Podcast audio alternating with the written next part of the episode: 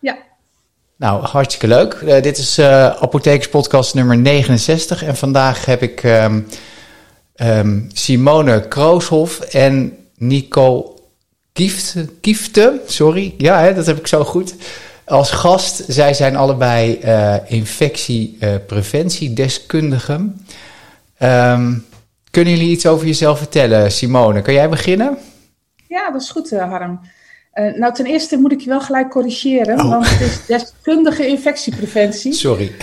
Wordt vaak fout gedaan hoor, dat geeft niet. Het geeft maar weer aan hoeveel onbekendheid er met ons uh, beroep is. Nou, ik ben dus deskundige infectiepreventie en dat werk doe ik al 23 jaar.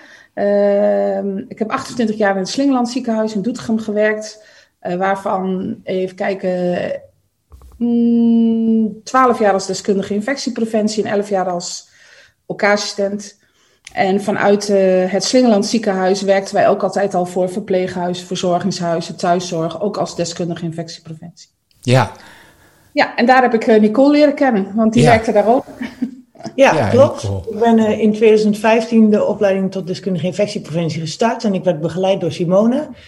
Um, ik ben in 2019 ben ik uit dienst gegaan bij het Slingeland ziekenhuis en voor mezelf gaan werken. En uh, nu werk ik heel veel samen met Simone, ook als deskundige infectiepreventie. Geweldig. Maar, maar wat doet een deskundige, want ik zei het al even verkeerd, ik zei ja. een infectiepreventiedeskundige, maar het is deskundige infectiepreventie. Wat, wat, wat, wat doet een deskundige infectiepreventie precies? Begin jij, Nicole?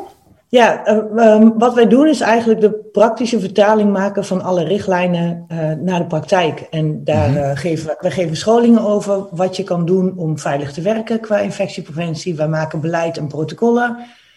Um, we geven advies. Voeren audits uit. Ja, voeren audits uit. Ja. ja, dat zijn denk ik de belangrijkste zaken. We proberen mensen op de werkvloer te motiveren om te voldoen aan de richtlijnen. Uh, je handen te wassen op de juiste momenten. Uh, maar ook hoe kun je veilig werken? Hoe kun je voorkomen dat je een uh, infectieziekte zelf oploopt? Hoe kun je voorkomen dat infectieziekten zich verspreiden? Ja, dat. interessant. Ja, dus, dus eigenlijk zorgen jullie er, ervoor dat, dat eigenlijk mensen niet een infectie krijgen. Ja, als ik het goed precies. heb. En, dat, en mensen, dat zijn dan medewerkers in de zorg, maar ook patiënten of cliënten. Oké. Okay. Nou, in, in, Sorry, in de, in, de, in de vorige podcast had ik met, uh, met uh, Ries Schouten een interview over antibiotica-resistentie en waarom dat zo'n groot probleem is. Um, zijn er ook maatregelen die mensen zelf kunnen nemen om die antibioticumresistentie te voorkomen? Want daar hebben jullie waarschijnlijk wel een antwoord op als uh, deskundige ja. infectiepreventie.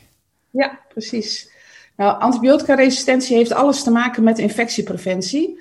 Misschien is het goed om dat ook even eerst uit te leggen. Want je wilt niet dat die bacteriën die resistent zijn zich verspreiden. En daarvoor zijn infectiepreventiemaatregelen heel belangrijk. Dus als je zelf drager bent van zo'n bacterie, dan is het belangrijk dat als je bijvoorbeeld opgenomen wordt in een ziekenhuis of, eh, of een andere zorginstelling, dat je dat altijd meldt. Hè? Dat, dat men weet daar dat ze maatregelen moeten nemen om ervoor te zorgen dat die bacterie waarvan jij op dat moment drager bent, die waarschijnlijk bij jou geen kwaad kan, zich gaat verspreiden. Nou, bijvoorbeeld mensen bij wie het wel kwaad kan, mensen die op de IC liggen of couveuse kindjes. Dus dat is belangrijk, dat je dat meldt als je weet dat je drager bent. Ja, en daarnaast is het belangrijk dat je zelf goed houdt aan de hygiëne, ook thuis. Hè? Dat je gewoon altijd je handen wast. Ja, hoe simpel kan het zijn? Altijd je handen wast als je van het toilet afkomt. Uh, dat je zorgvuldig omgaat met voedsel. Dat je, hè, dat je dat soort dingen goed in de gaten houdt. Ik weet niet of Nicole nog aanvullingen heeft. Ja, eigenlijk wat je al leert als kind. Handen ja. wassen na het plassen. Ja. Uh, ja? Zorg dat je, um, als je bij de, bij de huisarts komt voor een infectie bijvoorbeeld, dat je ook alleen maar uh, antibiotica voorgeschreven krijgt op het moment dat, dat het ook daadwerkelijk ja. een bacteriële infectie is. Want voor virussen ja. werkt het niet. Nou, dat zijn eigenlijk belangrijke dingen om antibiotica-resistentie te voorkomen. Ja, ja, ik had de podcast van uh, Ries ook geluisterd en die had het hier ook over. Hè? Jullie hadden het erover dat je in bepaalde landen gewoon over de toonbank de antibiotica kan krijgen. Ja, ja. Het is belangrijk dat je als mens zelf bedenkt van dat het niet goed is om zomaar antibiotica te nemen. En, uh, hè, dat je daar zelf ook heel terughoudend in bent. En dat je ook begrip hebt voor de huisarts die na een beetje keelpijn niet gelijk zegt van uh, we schrijven antibiotica voor, maar kom over een weekje nog maar terug. Dan kijken we eens even hoe het ervoor staat. Ja, ja. En, en, en, maar je zegt eigenlijk handen wassen is het, is het allerbelangrijkste. Klopt dat? Of, of, of, of zijn er nog meer dingen die je kan doen? Ja, handen wassen staat wel met stip op nummer 1 qua infectiepreventie en hygiënemaatregelen. Ja. Ja, en hoe, hoe moet je goed je handen wassen? Want dat is denk ik uh, misschien dan wel belangrijk om te zeggen. Als dat zo belangrijk is dat je daarmee al uh, heel veel infecties kan voorkomen. Is dat ook, geldt dat ook voor virusinfecties bijvoorbeeld? Ja, ja. Okay. Nou, belangrijk als je het over thuis zet, hè, je eigen huis. Kijk, het hoeft natuurlijk nooit super schoon te zijn, maar zorg in ieder geval dat je een pompje hebt in plaats van een blokje zeep. Mm -hmm. Zorg dat je altijd een schone handdoek hebt en dat je die regelmatig verschoont, hè, als je het over de thuissituatie hebt. Ja, en als je het hebt over goed handen wassen, dan praat je toch ook wel over 20, 30 seconden fatsoenlijk uh, je handen tegen elkaar wrijven en proberen alle plekjes op je handen ook te raken. Okay. En dat is niet alleen eventjes je vingertoppen onder de kraan en door. nee, dus je moet echt, echt met zeep insmeren en dan echt 30 seconden zeg jij, dat is best lang. Want volgens mij doe ik dat nooit zo lang. Maar dat helpt dus echt significant eh, te voorkomen dat je infecties krijgt. Ja.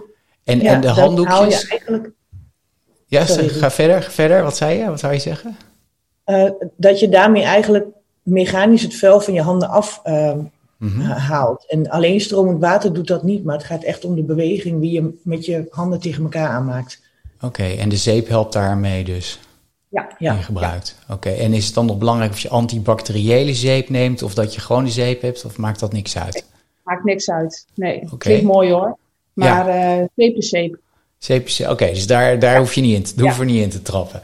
Nee, en, nee. en als ik het goed begrijp, dan, uh, dan moet je dus ook uh, zorgen dat je een schone handdoek hebt. Hè? Dus eigenlijk is het, als ik het goed begrijp, dan helemaal niet zo goed dat je van die katoenen handdoeken hebt liggen, hebt hangen naast je omdat nou, die blijven kijk, natuurlijk, iedereen thuis... veegt zijn handen daar weer aan af. Ja, maar in de thuissituatie is dat geen probleem. Kijk, okay. uh, je leeft met allemaal gezonde, in principe gezonde mensen in huis.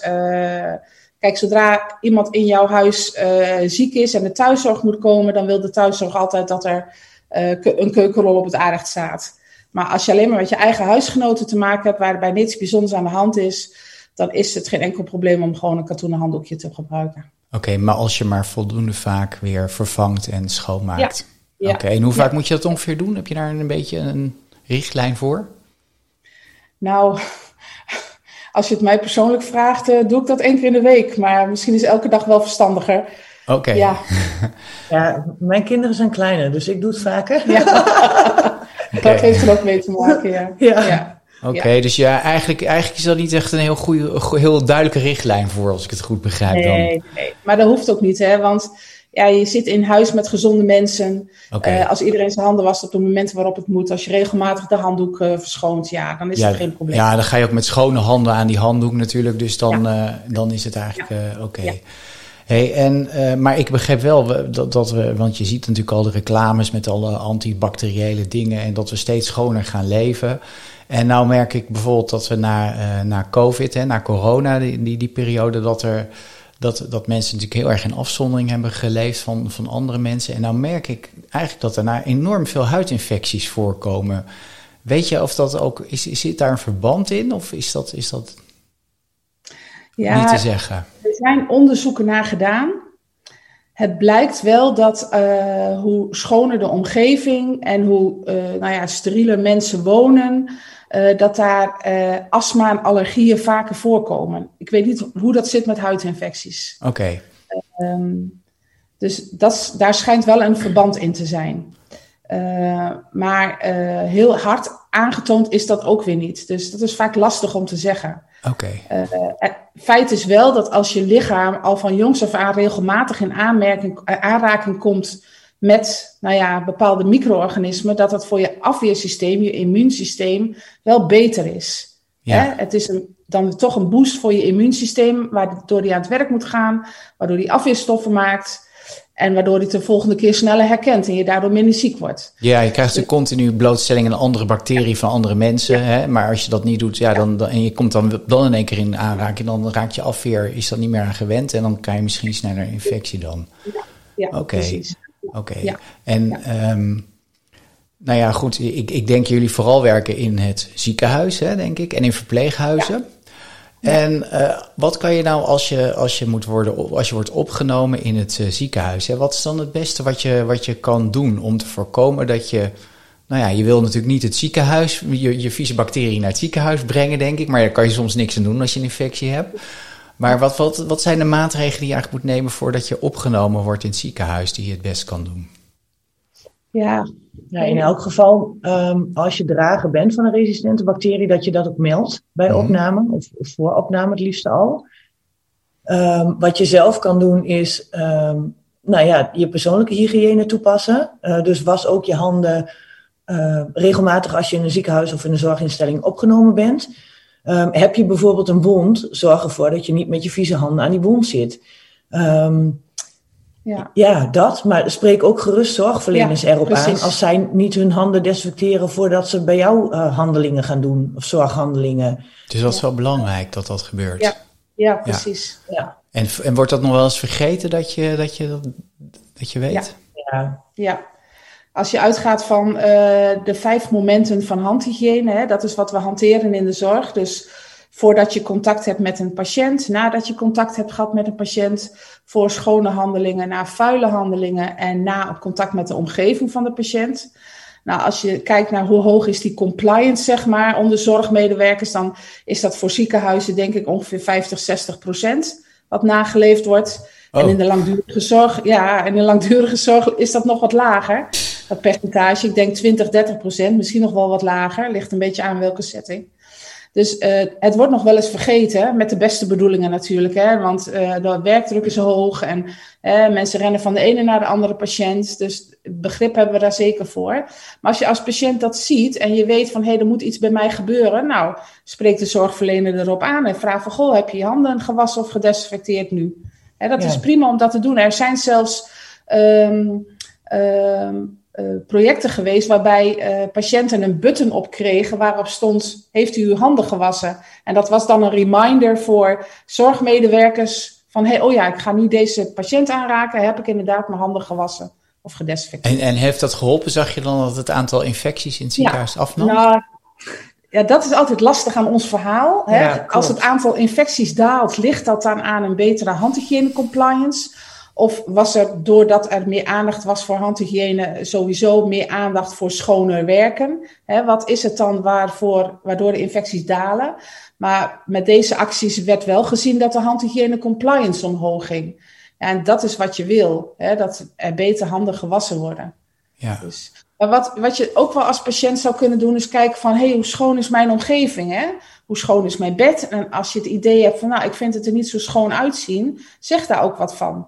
Want een schone omgeving draagt ook bij aan een kleinere kans op het krijgen van een zorginfectie. Oké.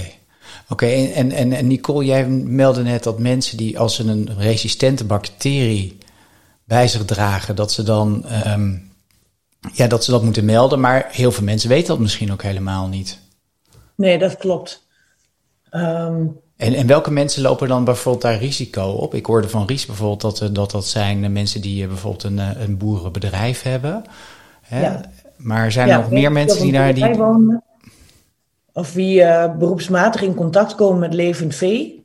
Dat eigenlijk. Die lopen risico. Uh, mensen die uit een asielzoekerscentrum komen of daar woonachtig zijn.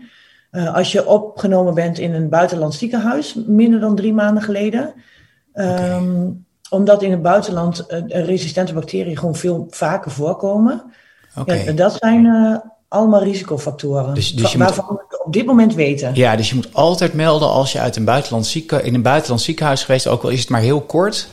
Hè, dan ben je alleen even bezig en alleen onderzocht. Dan moet je, al, eh, moet je dat al melden, denk ik, of niet?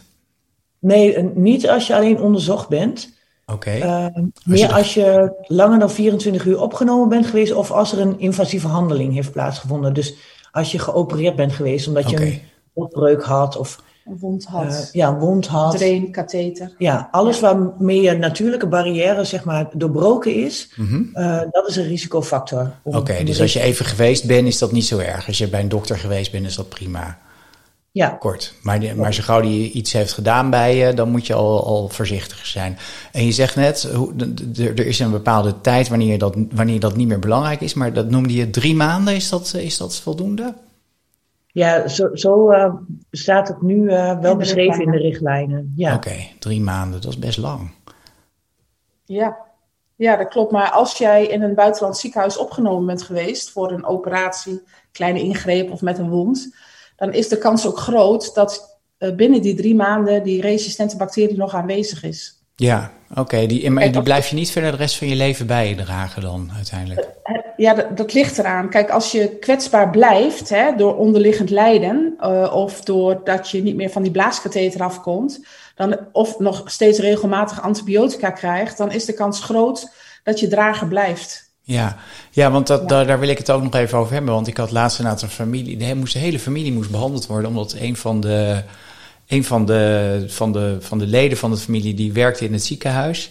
En um, ja, die moesten allemaal een antibioticumkuur eh, volgen. Komt dat vaak voor, weet je dat of niet? Ja, heb je het dan over uh, behandeling met een MRSA-bacterie? Ja, uh, ja, dat was een multiresistente bacterie inderdaad, een MRSA inderdaad, volgens mij. Ja, als we dan terugdenken aan de hygiëne thuis... Um, Um, eigenlijk is jouw hele gezin heeft eigenlijk één pakketje met micro-organismen bij zich. Dus um, je deelt het bed, je deelt die handdoek en dan heb je dus wel kans dat je elkaar daar gewoon mee besmet. Dus wil je echt uh, daadwerkelijk van die MRSA-bacterie afkomen, dan zul je iedereen moeten behandelen mm uh, ja, in je gezin om van de dragerschap af te komen. En dat is dan waarom je uh, het hele gezin moet behandelen waarschijnlijk. Ja, oké. En, en weet je of dat wordt, wordt er regelmatig op getest in het ziekenhuis, op dat soort dingen? Uh, vaak is het dus een toevalsbevinding en dan vindt er contactonderzoek plaats, omdat we hier in Nederland dat zogenaamde search and destroy beleid hebben. Mm-hmm. En dan uh, blijkt iemand positief te zijn van een medewerker. En voordat je gaat behandelen is het belangrijk uh, om te weten of gezinsleden ook drager zijn. Want als je gaat behandelen terwijl gezinsleden nog positief zijn, dan ga je behandelen en dan komt iemand weer terug in de thuissituatie en dan wordt hij weer opnieuw besmet. Ja, oké. Okay. Dus daarom is het belangrijk om een heel gezin dan ook te behandelen, daarin okay. mee te nemen. Ja, die multiresistente bacterie, hè, mensen kunnen natuurlijk daar, uh, daar drager van zijn en dat weten ze soms niet. Hè, dus, dus, maar moeten die mensen zich dan zorgen maken dat ze ziek worden? Of, of, of is dat eigenlijk uh, heel, nou ja, relatief onschuldig als je niet ziek wordt? Ja, precies. Maar misschien dat Nicole dat uh, kan benoemen. Ja, uh, als je drager bent van een resistente bacterie, dan hoef je daar verder zelf eigenlijk niks van te merken. Mm-hmm. Uh, dus dat is niet gevaarlijk. Maar wat je wilt, is dat je het wel weet. Want op het moment dat je een infectie krijgt, moet de arts de juiste antibiotica voorschrijven. Ja. En als je drager bent van een resistente bacterie, dan is de antibiotica die als eerste voorgeschreven wordt, die werkt dan niet. Uh, dus op het moment dat je zo'n bacterie bij je hebt en je bent daar drager van en je krijgt een infectie, moet je dat melden aan je behandelend arts, zodat die de antibiotica kan voorschrijven wie wel werkt. En dat is eigenlijk het, ja, uh, het, het enige voor jezelf als, als patiënt, ja. als je daar Ja, precies. Van maar bent. als je drager bent, gewoon je kinderen blijven knuffelen en je opa en oma en alles gewoon blijven doen, dat maakt allemaal niet uit. Je hoeft er verder niets van te merken. Okay. Het enige is wat Nicole net gezegd heeft.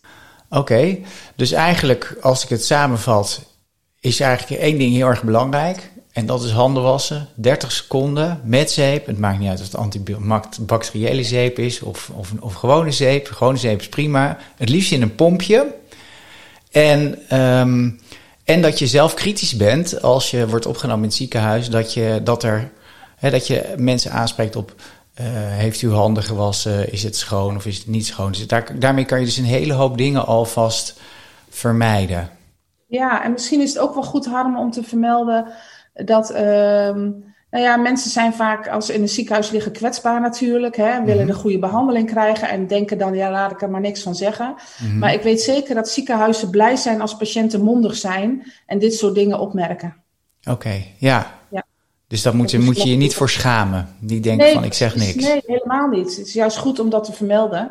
Ziekenhuizen zijn er blij mee als ze zulke patiënten hebben. Ja, ja. zorgt voor vermijdbare schade. Ja. Oké. Okay. Nou, super bedankt voor jullie, uh, voor jullie uh, toelichting hierop. Zijn, zijn er nog dingen vergeten of zijn er nog dingen die jullie, die jullie kwijt willen die heel belangrijk zijn? Nou, er is veel onbekendheid met ons uh, vak als deskundige infectiepreventie. Het is echt een twee, jaar duur, twee jaar durende post-HBO-opleiding. Je moet mhm. er of verpleegkundige of microbiologisch analist voor zijn, wil je dit mogen doen. En vaak denken organisaties, en met name in de langdurige zorg, uh, van nou weet je wat, we leggen het onderwerp infectiepreventie neer bij een beleidsmedewerker of kwaliteitsverpleegkundige. En die zijn vervolgens heel erg zoekende van waar moeten we beginnen en hoe moeten we het aanpakken. Maar wat wij mee willen geven is dat het beroep deskundige infectiepreventie echt iets is wat je kan helpen als organisatie om infectiepreventiebeleid uh, te implementeren en te borgen. Ja, dus, Nicole? Nee, perfect zo. Ja? Dus, dus, dus eigenlijk moeten zorginstellingen zorgen dat ze, uh, dat ze deskundige infectiepreventie uh, in ieder geval raadplegen of, uh, of in ieder geval inhuren. Ja. ja. Nou, dat is heel interessant. Dank jullie wel voor jullie medewerking. En ehm, nou, ik, ik wens jullie heel veel succes in jullie verdere werk.